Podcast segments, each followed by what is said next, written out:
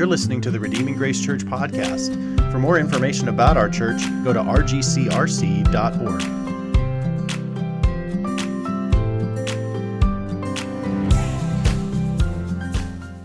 The sermon text this morning is Genesis 1 1 through Genesis 2 3. In the beginning, God created the heavens and the earth. The earth was without form and void, and darkness was over the face of the deep. And the Spirit of God was hovering over the face of the waters. And God said, Let there be light. And there was light. And God saw that the light was good. And God separated the light from the darkness. God called the light day, and the darkness he called night. And there was evening, and there was morning, the first day. And God said, Let there be an expanse in the midst of the waters, and let it separate the waters from the waters. And God made the expanse, and separated the waters that were under the expanse from the waters that were above the expanse. And it was so. And God called the expanse heaven. And there was evening, and there was morning, the second day. And God said, Let the waters under the heavens be gathered together into one place, and let the dry land appear. And it was so. God called the dry land earth, and the waters that were gathered together he called seas. And God saw that it was good. And God said, Let the earth sprout vegetation, plants yielding seed, and fruit trees bearing fruit, in which is their seed, each according to its kind, on the earth. And it was so. The earth brought forth vegetation, plants yielding seed according to their own kinds, and trees bearing fruit, in which is their seed, each according to its kind. And God saw that it was good. And there was evening and there was morning, the third day. And God said, Let there be lights in the expanse of the heavens to separate the day from the night. And let them be for signs and for seasons, and for days and years. And let them be lights in the expanse of the heavens to give light upon the earth. And it was so.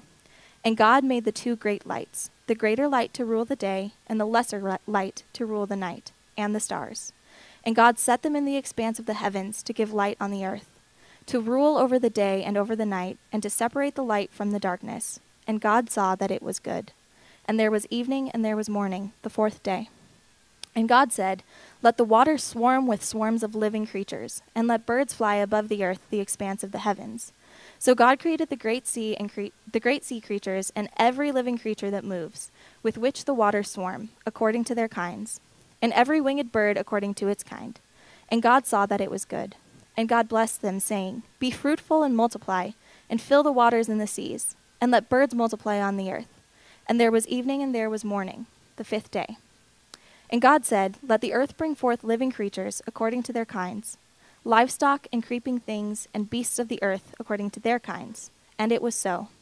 And God made the beasts of the earth according to their kinds, and the livestock according to their kinds, and everything that creeps on the ground according to its kind. And God saw that it was good. Then God said, Let us make man in our image, after our likeness, and let them have dominion over the fish of the sea, and over the birds of the heaven, and over the livestock, and over all the earth, and over every creeping thing that creeps on the earth. So God created man in his own image. In the image of God he created him. Male and female he created them. And God blessed them, and God said to them, Be fruitful and multiply, and fill the earth and subdue it, and have dominion over the fish of the sea, and over the birds of the heavens, and over every living thing that moves on the earth. And God said, Behold, I have given you every plant yielding seed that is on the face of the earth, and every tree with seed in its fruit. You shall have them for food. And to every beast of the earth, and to every bird of the heavens, and to everything that creeps on the earth, everything that has the breath of life, I have given every green plant for food. And it was so. And God saw everything that he had made, and behold, it was very good. And there was evening, and there was morning, the sixth day.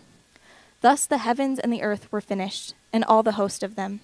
And on the seventh day God finished his work that he had done, and he rested on the seventh day from all the work that he had done. So God blessed the seventh day and made it holy, because on it God rested from all his work that he had done in creation. All right, you can be seated. Thank you, Sarah. That was a long section. Oh, kids are dismissed to kids' church. So who are they following? Right back there, Lily. So birth through kindergarten. I guess the ones who are real little are already up there. But sorry, I always forget to do that after the prayer.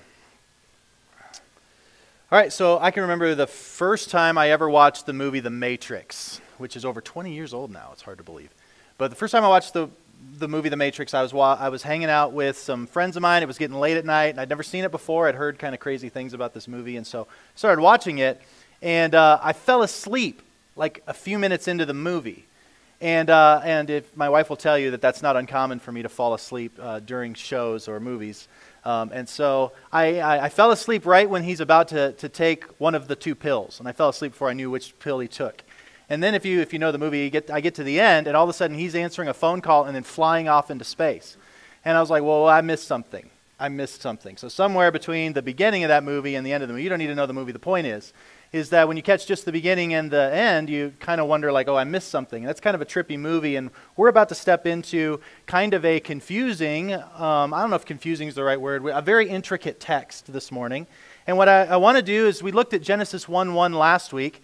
And this week we're looking at more than one verse. We're looking at 34 verses today. So, um, but I, I want you to notice something as you open your Bibles to Genesis 1 1 is that we've got the beginning of the movie, and then in chapter 2, verses 1 through 3, I want to show you the end and, uh, and kind of go, okay, something's happening between these two points of time. One's kind of the beginning of the movie, one's kind of the end of the movie. And I just want us to look at those first to set up the framework then for what we're going to see in, uh, in chapter 1.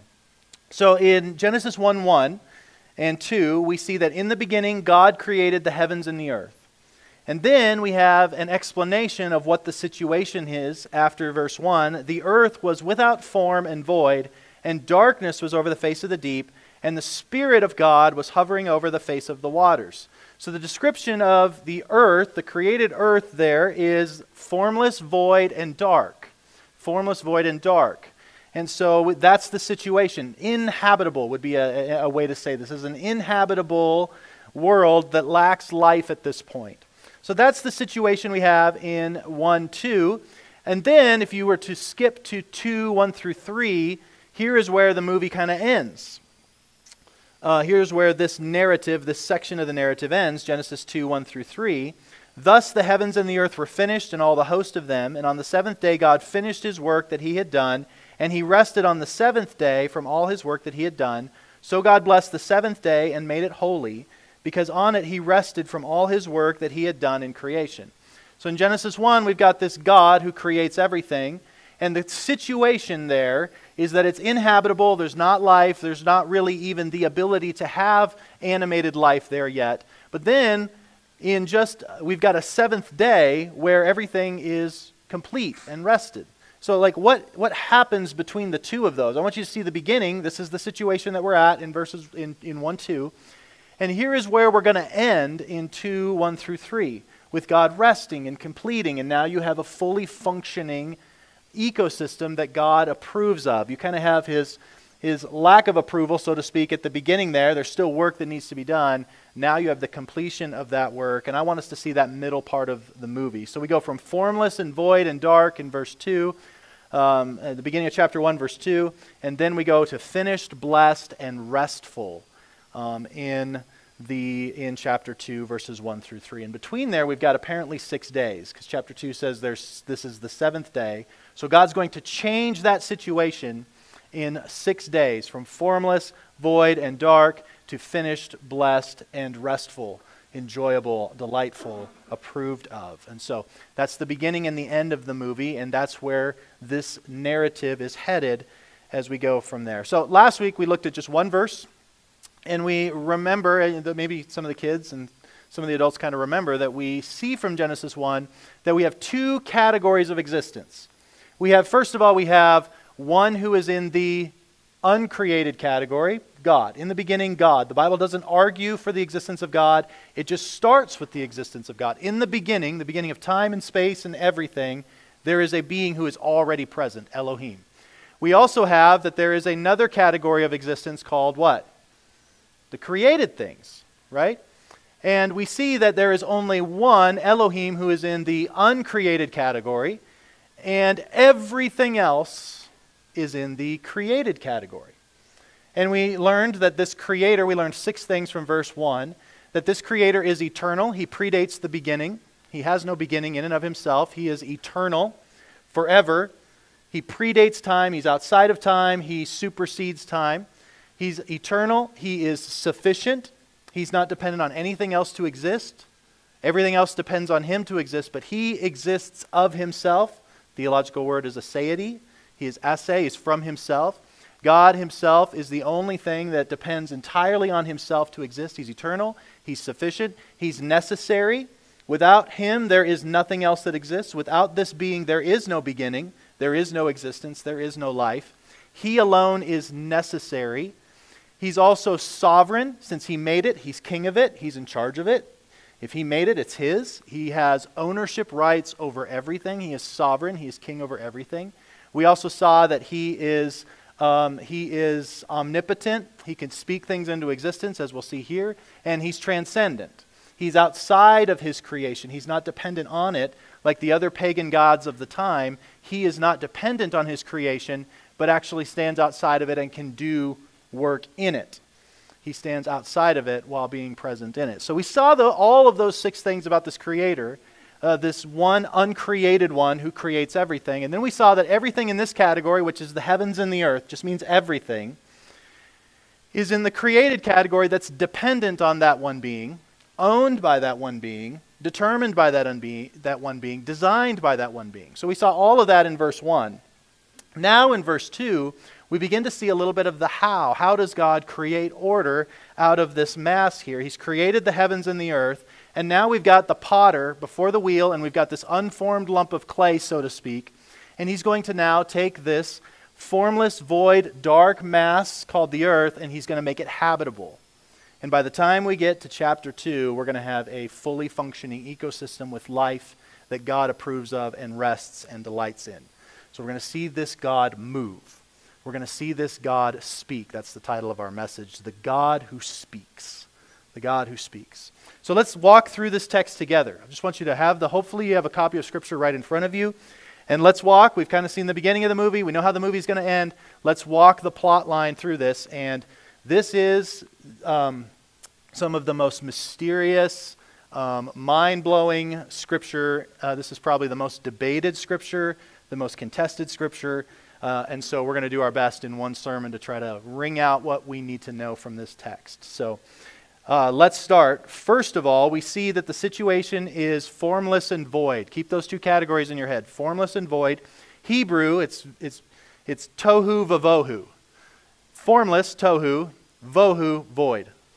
Formless and void. Think of those two categories formless and void, because in days 1 through 3, he's going to address tohu, formless. And in days four through six, he is going to address vavohu, vohu, void.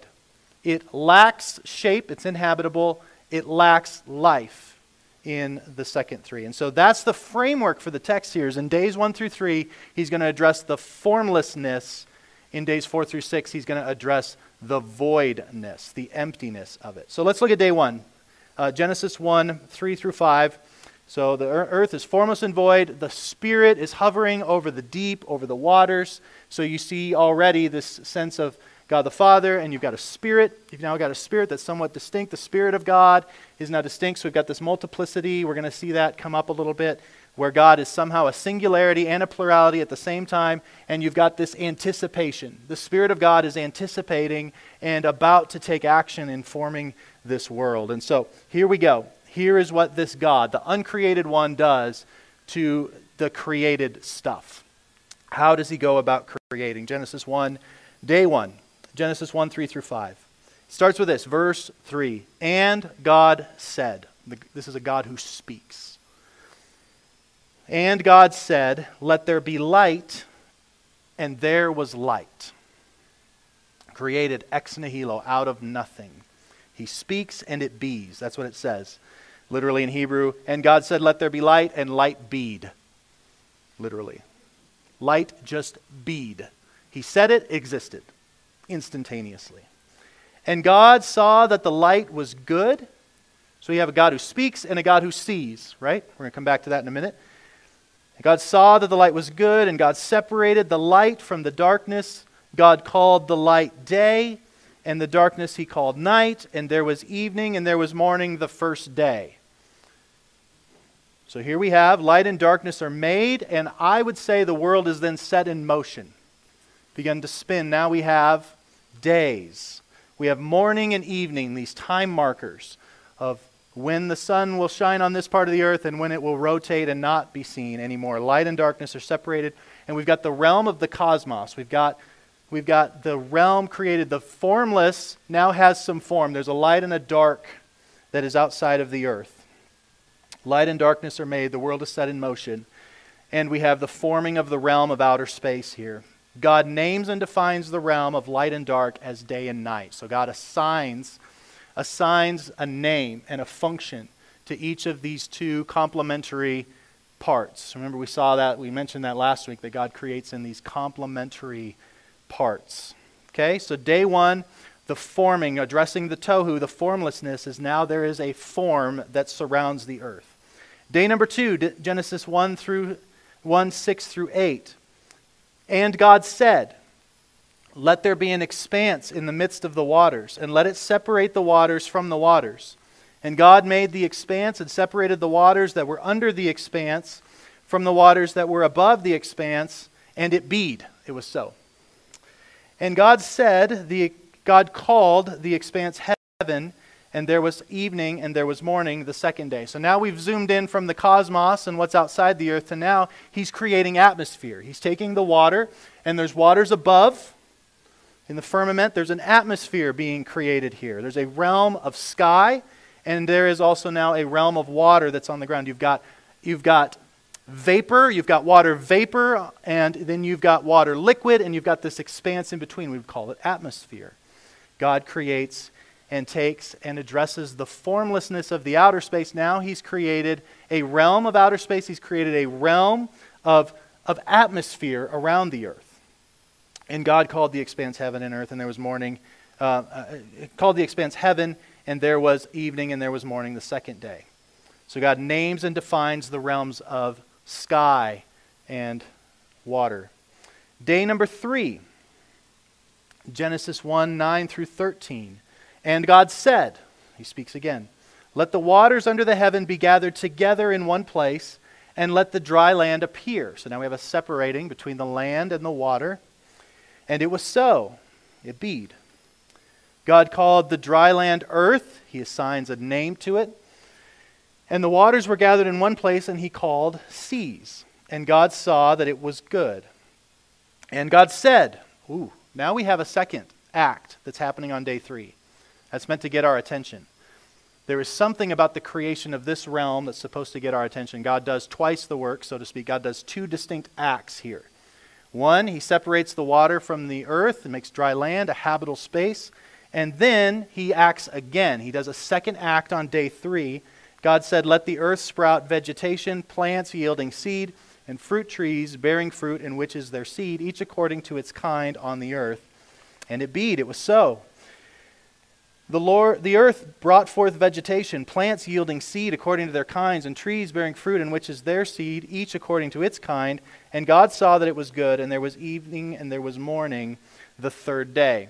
So now we have we've zoomed in a little bit more. We've gone from outer space, the realm of outer space, light and dark. We've now got an atmosphere around this earth, and now God has created two distinct realms. You've got the water realm, the seas, and now you've got habitable ground. You've got earth. And then God does this second act of creating and producing sustenance. There is something that can sustain. God creates a sustaining in this earth part, this ground part, that's meant to get our attention. This double work is meant to direct our attention to go, God is zooming us in, and what's going to happen in the filling of day three is meant to, we're meant to anticipate that. God has created fruit trees and vegetation because He has something that He wants to draw our attention to that He's going to fill on day three that is going to be especially important. So, this is meant to get our attention in day three, the extra work that God does here, because when He fills it in day six, there's a purpose for why He has gone to this extra work of filling it with vegetation and sustenance. So, there's special provisions, special furnishings that are happening on day three uh, that we are to notice. So here we are, three days in, and God has addressed Tohu. There now is form. It's not formless, it's now got form. It's got shape, it's got definition, it's got assignment, it's got names. There's now a outer space, there's now a a atmosphere that's conducive to be able to fill it with something and you've got land. You've got a, a land mass where there can now be habitation. So god has now made the world habitable. It's a bit like a painter who has now prepared his canvas. He's prepared it just right so now that it can receive the paint it can now be filled. So now we're going now god eh, we have a transition in day three to day four where god now is going to address vohu the void the emptiness so the earth is still void in the sense that it lacks what God wants it to lack. He's going to populate it. And he's going to populate the realms that he created in days 1 through 3. Hang in there with me. Day 4, look what he populates day 1 with. Genesis 1:14 through 19.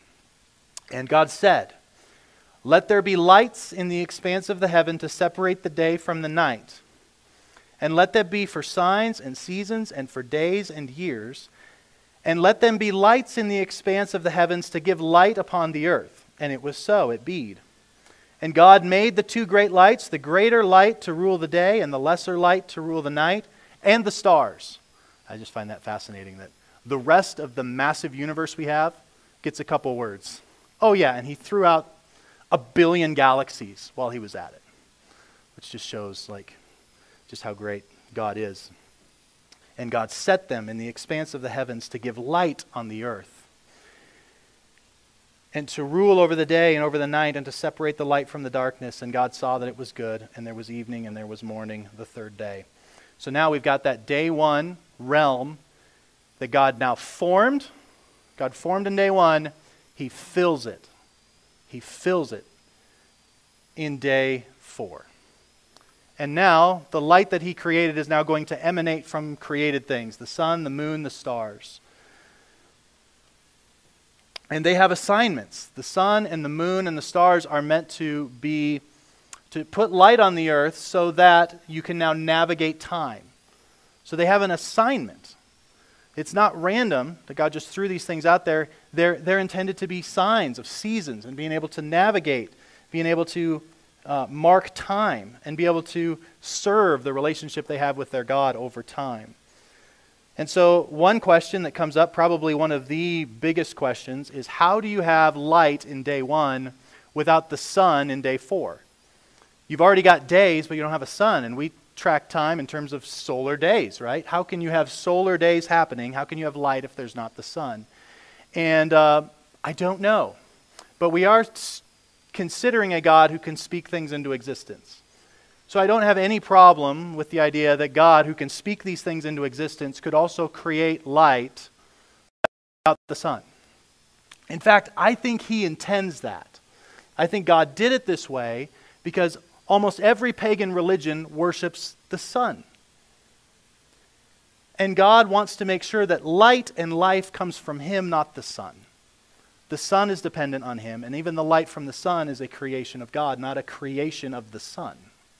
I think there's a theological reason why God kind of breaks our brains a little bit here and goes, that doesn't logically make sense. Because I think he is making a theological point here. I think God did create light and began to send the earth spinning in, in these days that we would recognize, these solar days, without yet the sun, to show that we don't worship the sun. This would, be a, this would be a polemic. This would be an argument against the paganism that the Israelites are going to face everywhere they go. Light before sun, this is a deliberate. In Egypt, the Pharaoh himself is a representation of the sun god Ra. You don't worship the sun. In fact, light is and isn't what creates life. God does. God defines reality. God defines light. And there is something about the nature of light that is mysterious to us. It's somehow a wave and a particle. Like we really haven't figured out light itself. There's something, there's something mysterious about light, the speed with which light travels, what it can do, what it's made of, how it works. And there's something about that I think God actually keeps to himself. And I think that's distinguished here. In John 1 1 through 5, listen to how this describes. In the beginning was the Word, and the Word was with God, and the Word was God. He was in the beginning with God. All things were made through him and without him was not anything made that was made. In him was life, and the life was the light of men. The light shines in the darkness, and the darkness has not overcome it. Verse 9 The true light, which gives light to everyone, was coming into the world. So there's a sense in which Jesus takes on the characteristics of light in and of himself. I think there's something about light that works its way through Scripture that God says, that's especially mine. That doesn't come from the sun, that comes from me. And I think we have a God, a cosmic God who can speak anything into existence that is, I think, challenging our understanding and the gods of the time to go, no, I am the source of light. I am the source of light. I think that's part of what's going on. There might be other solutions as well. But John 8, Jesus says, I am the light of the world. Whoever follows me will not walk in darkness, but will have the light of life. 1 John 1 5, and this is the message we have heard from him and proclaimed to you that God is light. So I think there's a theological reason why God is doing it this way. And I don't have a great naturalistic explanation to you, but I don't know. The whole chapter is supernatural, right? So I think it's worth wrestling with, but I think there's a theological reason why God's like, I'm going to do it this way to make a point. And I'm going to do it in such a way that they can only attribute it to me. Listen to Revelation 21, 23 through 25. When God remakes the whole cosmos, Listen to the description of it. The city has no need of sun or moon to shine on it, for the glory of God gives it light. And its lamp is the Lamb, Jesus. By its light will the nations walk, and the kings of the earth will bring their glory into it, and its gates will never be shut by day, and there will be no night there. Now, interesting. God does this massive work at the beginning and it's meant to at least kind of put a, put a rock in our shoe, a little clue that at the end, there'll be no need for sun there. The glory of God will be the light. There's something about light that God wants to reserve for himself.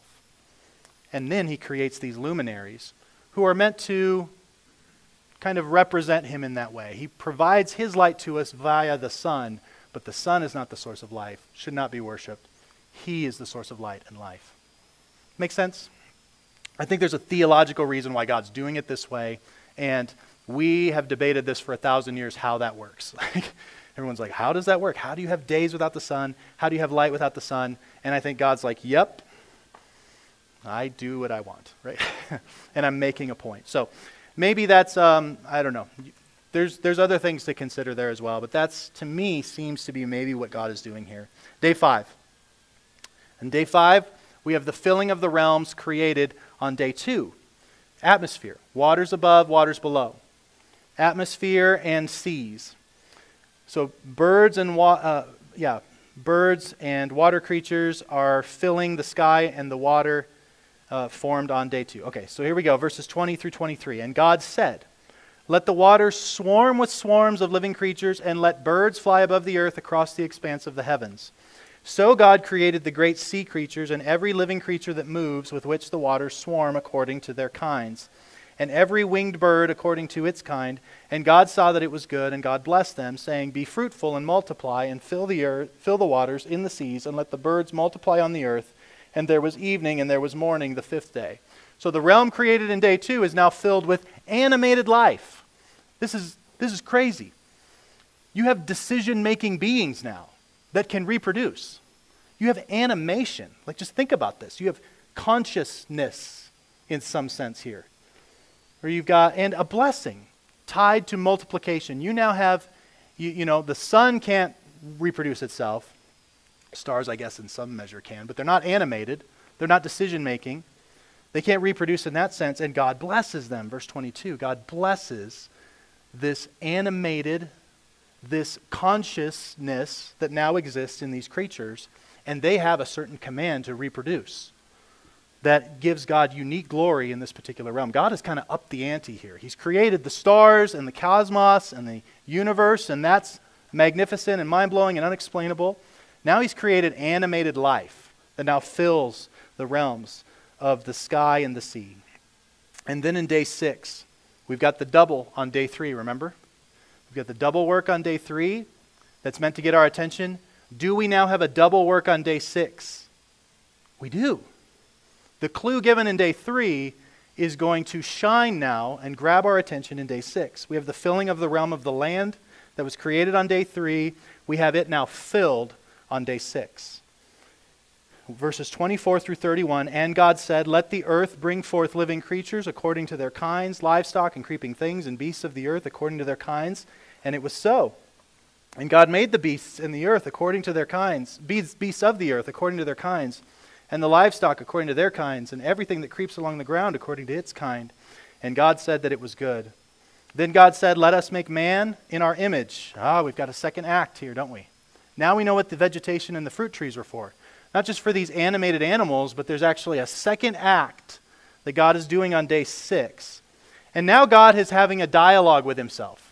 Now we have him actually speaking, and I think the us here is the triune God. We don't know that. The rest of Scripture has to fill that out for us. But we have God talking among himself, and he uses the plural let us make man. So you have this conscious decision of God to do a special work here. And look at this God said, Let us make man in our image after our likeness. There's going to be a God like creature, a God imaging creature that's now going to be put on this habitable planet. And let them have dominion over the fish of the sea, and over the birds of the heavens, and over the livestock, and over all the earth, and over every creeping thing that creeps in the earth. So God created man in his own image. In the image of God, he created him. Male and female, he created them.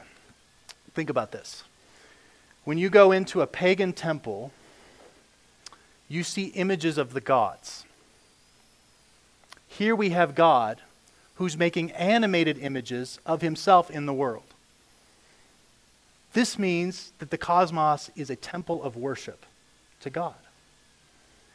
And the pagans put the, the, the, pagans are imitating this god by putting images that you worship in there god's putting images who do worship and lead the cosmos to worship in his cosmic temple that's going to be a theme when you get to the end of revelation you have the whole world is now a temple and now a city and a place of worship so this is this is this would really be mind-blowing to them is that we are not creatures that worship images of the gods we are in the image of the one true God and given the responsibility to lead the whole world in worship. This, is, this earth is a temple filled with animated images, image bearers of the one true God. And God blessed them, verse 28. And God said to them, Be fruitful and multiply and fill the earth and subdue it and have dominion over the fish of the sea, over the birds of the heavens, and over every living thing that moves on the earth. And God said, Behold, I have given you every plant yielding seed that is on the face of the earth, and every tree with seed in its fruit. You shall have them for food. Now we know why he created those sustenance for his image bearers, that, he, that they might fill and rule the earth, that they might be like God in the world and direct worship to God. and it was so, it beed, verse 30. And God saw everything that he had made, and behold, it was very good. God is exceptionally pleased in what he has made. And there was evening and there was morning the sixth day. Here it is animals and image bearers, the supreme creation. The representation of God is now in his created temple. And these animated image bearers now have a task to do. And they're created in a complementary binary, male and female, sharing in the image of God. We're going to unpack that next week of what this looks like that they would image God as male and female, and that they would be, have both a blessing and a command upon them, and why this is very good. We're going to look at that next week, and the special responsibility and authority they have on the earth before God. And then we have day seven. The work doesn't end in day six. Well, the work does end in day six, but there's a day seven, which means that mankind is not the point of creation, God is. There's a day where God just simply enjoys himself. The point of creation isn't man, the point of creation is God. And there is a day that's just for his own pleasure. And he's going to bring that up when he gives them the Ten Commandments that God created the world in seven days, and the seventh day is set apart as holy to just delight in the work of God, a day for the worship of God. And God Himself sets an example for humanity and then also goes, there's one whole day where it's just me. All of creation and me. Right? And I think that's part of the point there. Humanity, you're not the point of creation, I am. You don't even get a whole day of creation, right? But there's a whole day just to me, and you're to, re- to honor that, to respect that, to set that as holy. So there we go. We have the seven days of creation from beginning, tohu vavohu, formless and void, to now filled, finished, restful. And it's all about God the whole way through. All right, I want to take a few minutes. I don't want to take very long on this, but this is such a question that comes up. So I want to just very briefly, just in a few minutes, lay out for you just some of the ways that different Christians throughout time have tried to reconcile some of the questions that come up in Genesis, particularly as you relate to the age of the earth. So let me just go ahead and give you the options. I'll kind of tip my hand. I already have tipped my hand on what I think. But I want to just go ahead and lay them out for you, and then you can, for your own consideration, research them yourself. And uh, I'll kind of show you which ones I think um, are. Um, every one of these theories has challenges in terms of what it re- how it relates to modern science or how it relates to logic. Like all of them. It's just a matter of what, pro- what problems you're willing to live with. And as someone who is a Bible and theology person, my priority is not to try to make modern science happy, but to make sure that the Bible is consistent in its theology. Okay? So I want to be fair about the questions that are here. I also want you to know that my thought is that this is God's word, this is unchanging. And, um, and so I'm going to lean here when it comes to a conflict. Does that make sense? So here we go. Let me just throw them out there for you, and you can research them yourself. Um, and I'm going to go from, I, I'm, I'm, kind of putting these in the order. Um, I think it's on the next slide there. I'm going to work from the bottom to the top. And I'm going to go what I think is least likely to most likely. So I'll tip my hand here. But you can research these yourself if you want and see how they actually match up with Scripture. One or number seven actually, is, is the, the theory of theistic evolution. And this is the belief that the naturalistic processes that are described by modern science uh, happened exactly that way, and God simply directed it. God directed those. So the, the Darwinian evolutionary pattern, it's just that God was at the center of that. So that's theistic evolution, very basically. Um, I find that the one the most problematic but you can research that yourself. Secondly, is the gap theory. And this is a theory that there is a gap between verse 1 and 2 in Genesis 1. That God created a fully functioning ecosystem, and then at the fall of Satan, he went and made it tohu vavohu. So there was a time when the world was functioning and created, and all these great, you know, the world was operating as it should, and then at the fall of Satan, he went and destroyed it, and God's doing a second creation work in Genesis 1 2. I don't find that one very compelling because I just don't see that, that um, any evidence that that's how that happened. But that's one, that's the gap theory. Another is what's called the punctuated 24 hour theory. And this is that the days in Genesis are literal 24 hour solar days, but there's big gaps in between them. That God let things kind of roll for a while, and then he was like, on one day, he went ahead and did this big work. So this, these, this punctuated you know, creation day. So it's trying to preserve both the fact that modern science says that the earth is like super old, but you've got these single days. Well, maybe there's big gaps between the days. Okay? That's punctuated 24 hour theory. The day age theory is that the six days of creation are not referring to literal days, but are referring to ages. So those, a day might be a million years, 10 million years, a billion years. That it's just referring to an era. And uh, the text that they would go to is with the Lord, a day is like a thousand years, and a, and a thousand years is like a day. So God might be meaning here that the progression of the world, the evolutionary processes, the old age of the earth, that maybe Genesis 1 is not speaking of literal days, but long ages. And it's just kind of poetically putting it in a form that we would understand. That's the day age theory. There's also the framework interpretation, which is that this is not meant to be a literal, chronological explanation of God creating the world, but it's meant to be a theological, artful arrangement of uh, displaying theological truths. So this is, a, this is not meant to give us a bunch of facts about the order in which God created. It's just meant to point us to God did create, and here's some lessons we need to learn from that. That's the framework interpretation. And then there's historic creationism. And this is the this theory postulates that in Genesis 1:1 God creates a fully functioning universe And no one really knows how long that went. It could have been just for an instant, could have been for a long time. And then what God is doing in the six days of creation is simply preparing a land, particularly the promised land or the Garden of Eden. So then in days, he's creating in six literal days, but he's creating just this localized land, this promised land, this Garden of Eden. And so it's, it's viewing the world from that perspective. So now when you have the sun appearing in day four, that's because God brought it out from under the waters and he's preparing this habitation. So that one's kind of a fascinating one um, to think about. Um, and I have a book on that, and it's, it's more faithful to the text than it might appear at the moment here. Uh, I don't ultimately find it convincing. And so if you want to know more about historic creationism, it doesn't really state a. Um, a particular, it isn't really dependent on a particular age of the earth. And it's just, it's kind of a fascinating approach to the text there that is, uh, is more consistent than it might appear, but I ultimately don't find it convincing. I am in the literal 24 hour day theory camp, is that I think that it's literal 24 hour days that God's creating and that the earth is younger than it appears.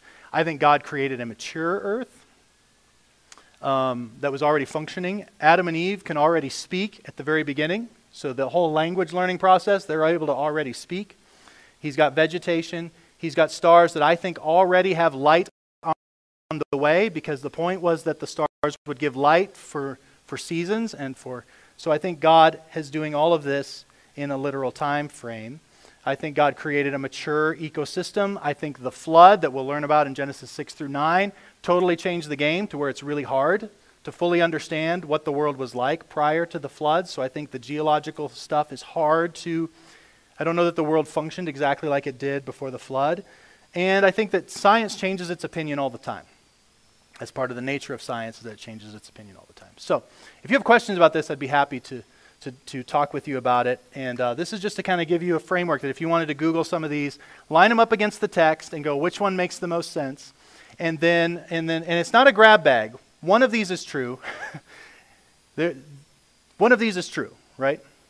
Which one best reflects what the scripture says? So I just wanted to acknowledge that here and give you a little bit of a, a and I can give you some resources if you want to kind of know what makes the most sense here. But I just wanted to lay that on the table. Getting this for a while, and I think they've come up with a number of theories, and each of them has their challenges, and each of them solves other challenges. Here's what I want us to think about regarding this, though Job 38. Job 38, 1 through 12, as we think about the controversies and the questions and the mysteries that come up in Genesis 1, I think God intends them to be there. The narrative tight and compact and direct, and it doesn't answer all of our questions. And in the book of Job, when God comes before Job and Job has his questions for God, of God, why are you allowing me to suffer? This is unjust. And Job kind of gets bold and almost a little um, a little angry with God. And when God confronts Job, notice where he goes in Job 38. Listen to this. Then Job finally answers Job out of a whirlwind and said, Who is this that darkens counsel by words without knowledge? So you can just imagine God showing up going, Okay, you wanted to have a meeting with me to discuss your life situation? Let's have a meeting. Let's think about who is in charge here. And listen to how he starts. Dress for action like a man. I will question you, and you make it known to me. Let's see who's qualified here to run the universe. And here's what he says Where were you when I laid the foundation of the earth? Tell me if you have understanding. Who determined its measurement? Surely you know. Or who stretched the line on it? On what were its bases sunk? And who laid its cornerstone? When the morning stars sang together, and all the sons of God shouted for joy, and who shut in the sea with the doors when it burst out from the womb? When I made clouds its garment, and thick and thick darkness its swaddling band, and prescribed limits for it, and set bars and doors, and said, Thus far you shall come, and no farther, and here shall your proud waves be stayed. Have you commanded the morning since your days began, and caused the dawn to know its place? What does God appeal to when he wants to put man in his place? Creation of the world. And there's meant to be a like, oh yeah, I wasn't there. I don't know. Right? When God wants to get Job's attention, and you see that throughout Scripture, God will regularly appeal to his creative acts as a way to be able to go, who's qualified to question who here, right? So I want us to come and ask our questions, but I also want us to realize we're walking on holy ground here. And the God regularly goes, Yeah, I didn't tell you everything because one, you couldn't handle it. Two, I'm God. Three, you're not God. Right? So I don't mean that in any way to try to put down some of the challenges that come with this text.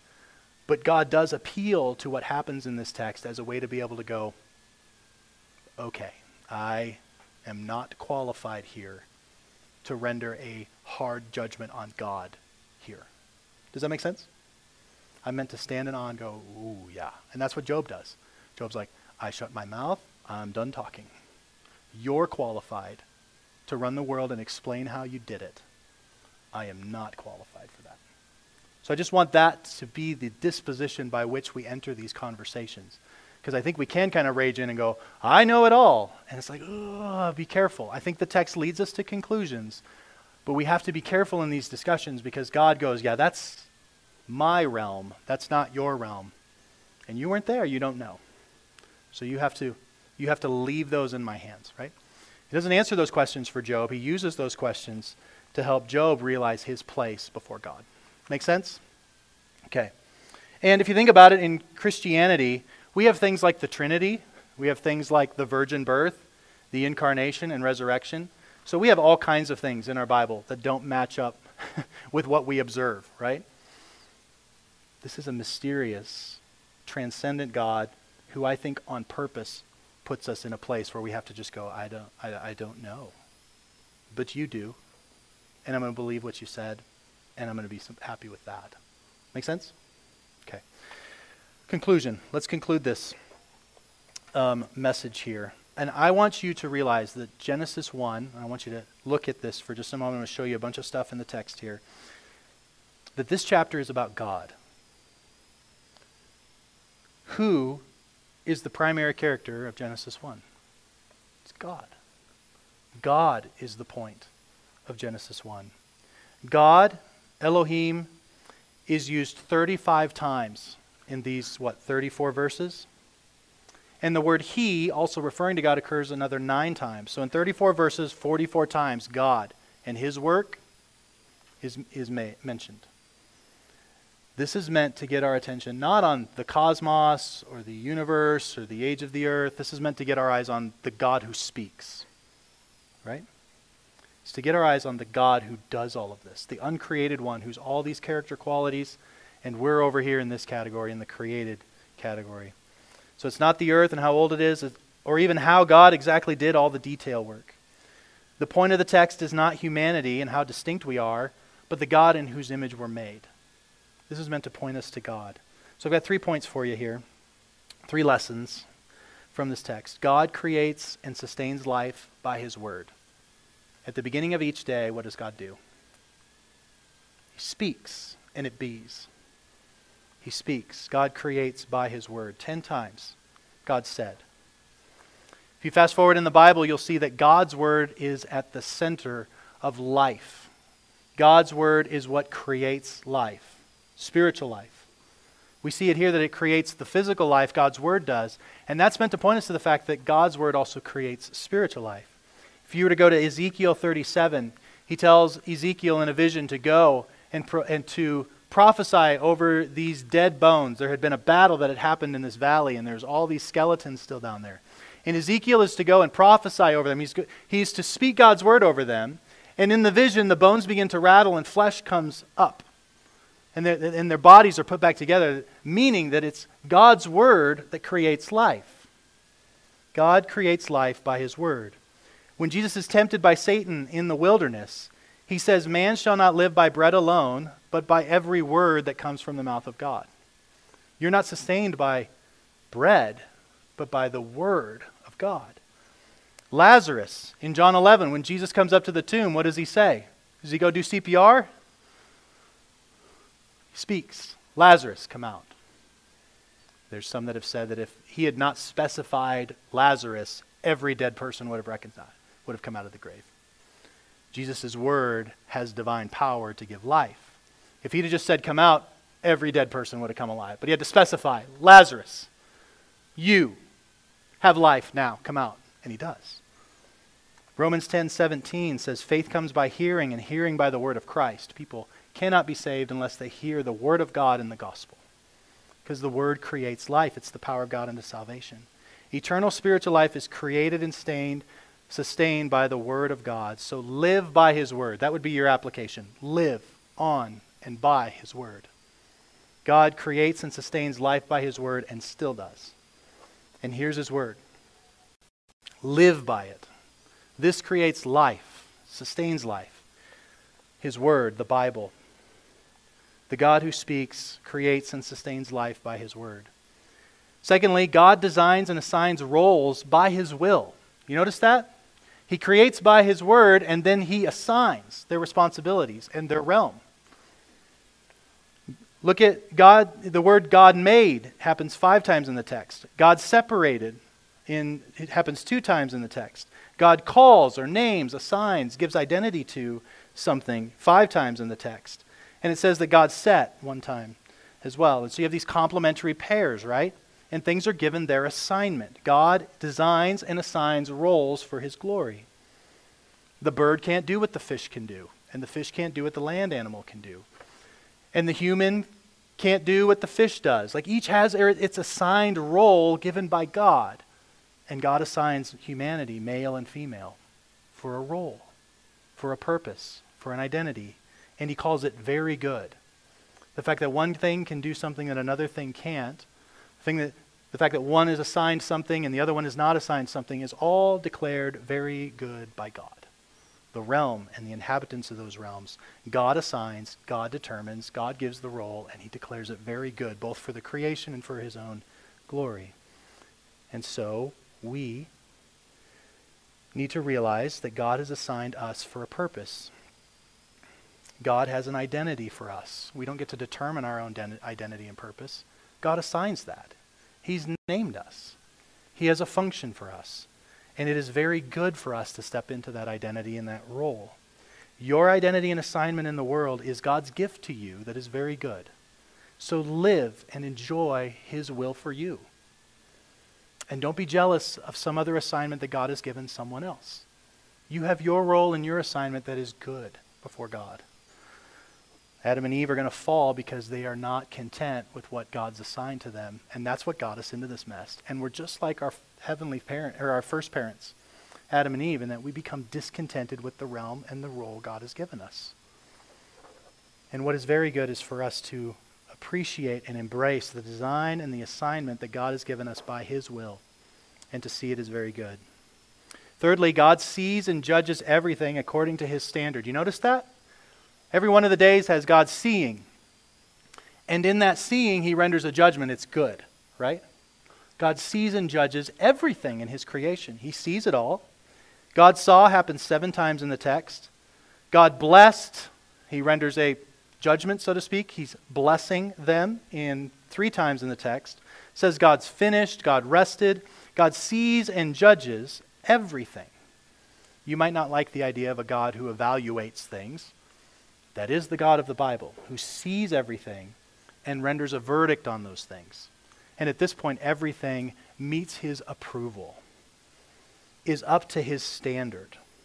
Nothing escapes his sight, nothing escapes his evaluation. The final day is about God in day 7, which means that it all begins in God's good pleasure in Genesis 1 1. He doesn't need to create anything, He's not lonely. He doesn't need to do this. He desires to do it. And then He is very pleased. He evaluates it as very good on day 7. It's all about Him and things being pleasing to Him. It's about His glory and His pleasure over all other things. So here is the reality is that for Christians, all all are under the eye and judgment of God. And God has made a way for us to be approved. And that's through Christ. We repent of our sin, we trust in Christ, and we now get the declaration of being very good in God's sight by his righteousness. Our sin is cleansed, and we are brought into him. And so we can experience the, the seeing eye of God and receive his approval by being clothed in the righteousness of Christ. That's the New Testament application there. But we have to realize that we do have a God who sees and judges everything according to his standard. Not your standard, but his standard. And everything stands under, under judgment. And here in Genesis 1, we see a positive verdict. But if God is seeing your life, would he render a positive verdict? Apart from Christ, the answer would be no. But for those who trust in Christ, he sees the righteousness of Christ. And I just want to take you to a couple New Testament texts as we close here. Matthew 3 13 through 17. Notice this. And see if you don't notice a Genesis 1 connection here. Jesus came from Galilee to the Jordan to John the Baptist to be baptized by him. John would have prevented him, saying, I need to be baptized by you, and do you come to me? But look at verse 15. Jesus answered him, Let it be so now, for thus it is fitting for us to fulfill all righteousness. Then he consented, and when Jesus was baptized, immediately he went up from the water, and behold, the heavens were opened to him, and he saw the Spirit of God descending like a dove and coming to rest on him. And behold, a voice from heaven saying, This is my beloved Son, in whom I am well pleased. Do you see a spirit hovering over water? You do. Just like you did in Genesis 2. The tohu vavohu. The formless and void has a God who's hovering over it, anticipating the work he is about to do. Here, we have a spirit hovering over the new creation, Jesus, who is coming up out of the water and is going to be the, the author of a new creation. And then you have a voice from heaven, the God who creates by his word, speaks and says, This is my son, and he is very good. I'm well pleased in him. You have the it is good. He saw that it was good. And we're meant to see a little bit of a Genesis picture here is that there is a new creation work that is going to be centered on this Jesus. That the Spirit hovering over the water, landing on what's about to happen with this man, and a voice from heaven that's going to be a new creation. New life is going to come from this one. We have Genesis 1 being remade, redone by the work of Jesus. And we saw that in Colossians 1. He's the firstborn. By him, all things were created. We have the Creator doing a new creation work. And this baptism is meant to picture here is that, oh, this is Genesis 1 happening again. God hasn't given up on his sinful creation, and this is the one who's going to pull it off. 2 Corinthians 4 6. For God, who said, Let light shine out of darkness. Does that sound like Genesis? Day 1. For God, who said, Let light shine out of darkness, has shone in our hearts to give the light of the knowledge of the glory of God in the face of Jesus Christ. When you come to see who Jesus is and believe in him for eternal life, it is just as profound a miracle as when God created the universe. God is doing a greater miracle by bringing you to salvation.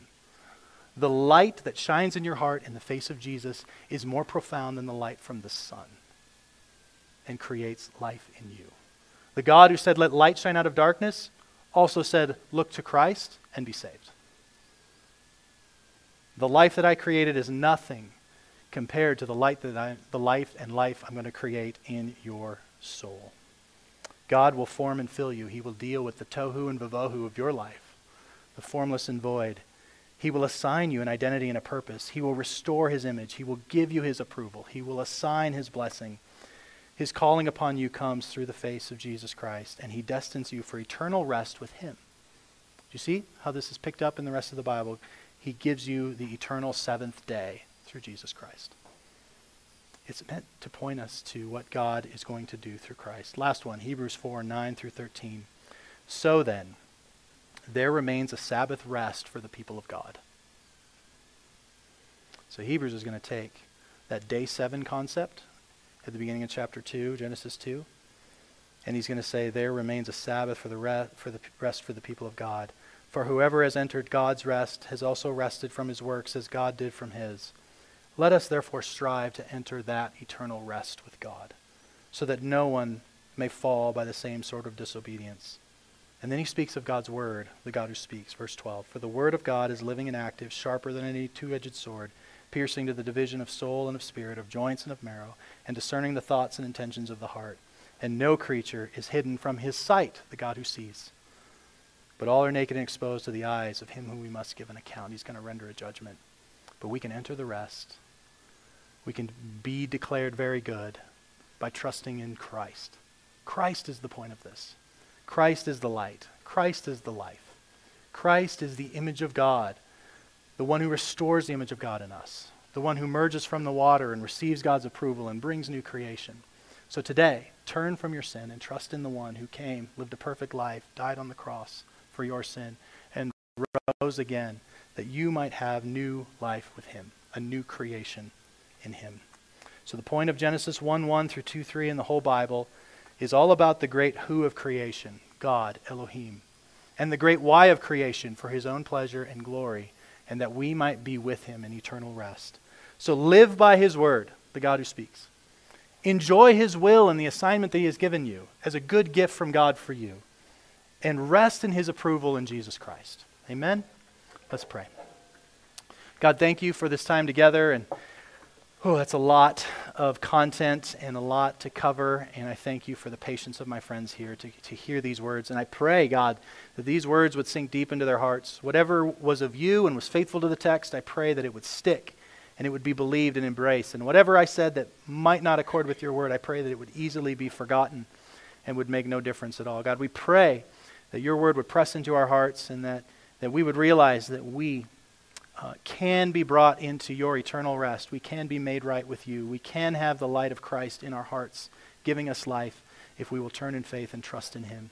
God, thank you that you are a God who creates by your word, gives assignments according to your will, and judges according to your good pleasure. And thank you that all of those are good news for those that are in Christ. God, help us to believe in Christ today. In Jesus' name, amen. Let's Thank you for listening to the Redeeming Grace Church podcast. For more information about our church, go to rgcrc.org.